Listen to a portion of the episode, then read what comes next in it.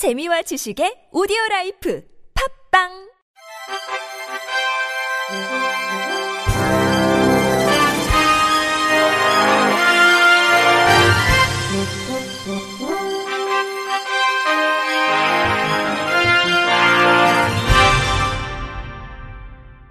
청취자 여러분 안녕하십니까? 8월 26일 금요일 KBS에서 전해드리는 생활 뉴스입니다.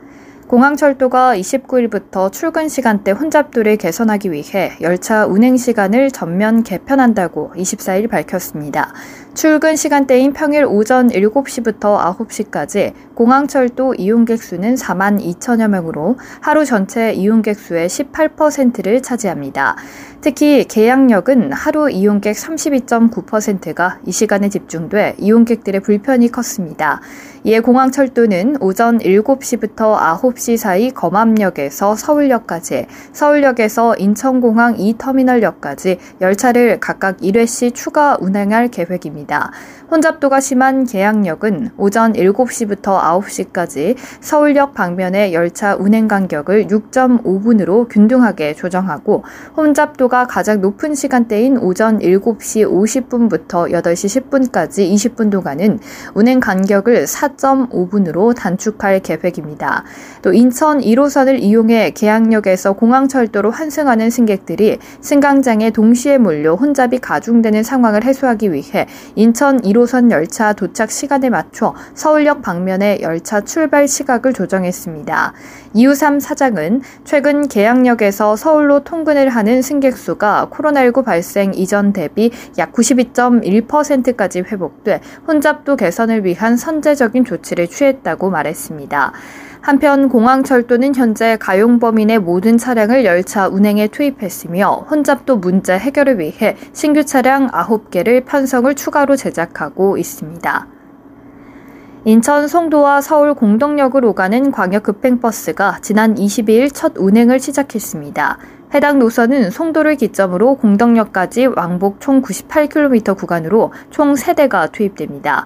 특히 기 종점 7.5km 이내에 각각 6개 이내 정류소에만 정차가 가능해 기존 직행 좌석 버스보다 빠르게 이동이 가능합니다.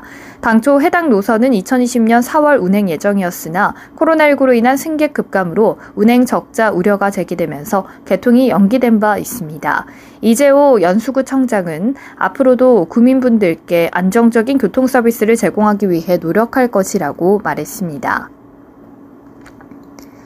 반려동물을 기르는 가구가 어느덧 600만을 훌쩍 넘어섰는데요. 정부가 반려동물 보유세 도입에 대한 여론조사를 이번 주말까지 진행합니다. MBC 윤성철 기자가 보도합니다.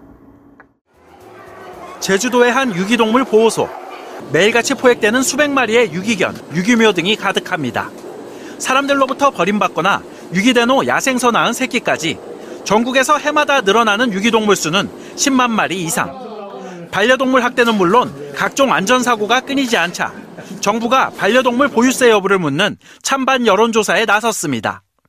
오는 28일까지 국민권익위가 운영하는 국민생각함을 통해 의견을 수렴하겠다는 겁니다. 정부는 반려동물 보유세를 도입하면 반려인의 책임감이 커져 무책임한 입양학대나 유기 사례가 줄어들 것으로 기대하고 있습니다. 또 이렇게 거둔 재원으로 동물 의료비 지원 등 복지 예산으로 활용할 수도 있습니다. 최민정 씨입니다. 돈이 나가는 거니까 어쨌거나 조금 더 신중하게 반려동물에 대해서 생각을 할 것 같고 또 의료비도 지원된다고 하니까 반면 경제적 부담이 커지면 반려동물 등록을 꺼리거나 세금을 안 내기 위해 거꾸로 유기할 수 있다는 우려도 있습니다. 이호영 씨입니다. 반려동물을 기르고 있는 사람들이라면 그 세금을 내야 된다고 했을 때 과연 이거를 정직하게 낼 것인가. 이제 사실 등록 안 하면 그만이고. 정부는 이번 여론조사를 통해 반려동물 등록 의무와 사람을 공격한 개를 안락사시켜야 하는지 등에 대한 여론도 함께 파악할 계획입니다. MBC 뉴스 윤성철입니다. 배우자, 연인 또는 친구 몰래 어떤 제품이나 서비스를 소비하거나 경험을 하면 오히려 관계를 좋게 하는데 도움이 될 수 있다는 연구 결과가 나왔습니다. 미국 인디애나대 경영대학원, 듀크대 경영대학원, 코네티컷대 등 공동 연구팀은 비밀 소비에 대한 죄책감이 부부, 연인, 친구 사이의 관계에 대한 더 큰 투자로 이어질 수 있는 것으로 나타났다고 밝혔습니다. 관계에 대한 더 큰 투자는 상대방의 생일이나 발렌타인데이 때 깜짝 놀랄 만한 선물을 하거나 파트너가 꼭 보고 싶어 하는 영화를 기꺼이 함께 관람하는 것 등을 뜻합니다. 연구팀에 의하면 사소하고 일반적인 비밀스러운 소비 행동이 인간관계의 발전에 도움이 될 수 있습니다. 소중한 사람 몰래 달콤한 초콜릿을 숨겨두고 있거나 서로 채식주의자로 알고 있는데 두 사람이 모두 상대방 몰래 붉은 고기를 먹었다던가 몸무게에 신경 쓰면서 피자나 빅맥을 몰래 먹는 등 비밀스러운 소비자 행동이 관계에 긍정적인 영향을 미칠 수 있다는 것입니다. 연구팀은 파머스마켓에서 모집한 평균 연령이 40.5세인 119쌍의 파트너를 대상으로 비밀 소비에 관한 설문조사를 벌이는 등 모두 5건의 소규모 연구를 수행했습니다. 비밀 소비의 대상으로 응답자 가운데 65%는 제품을 꼽았고 이어 경험과 서비스를 들었습니다.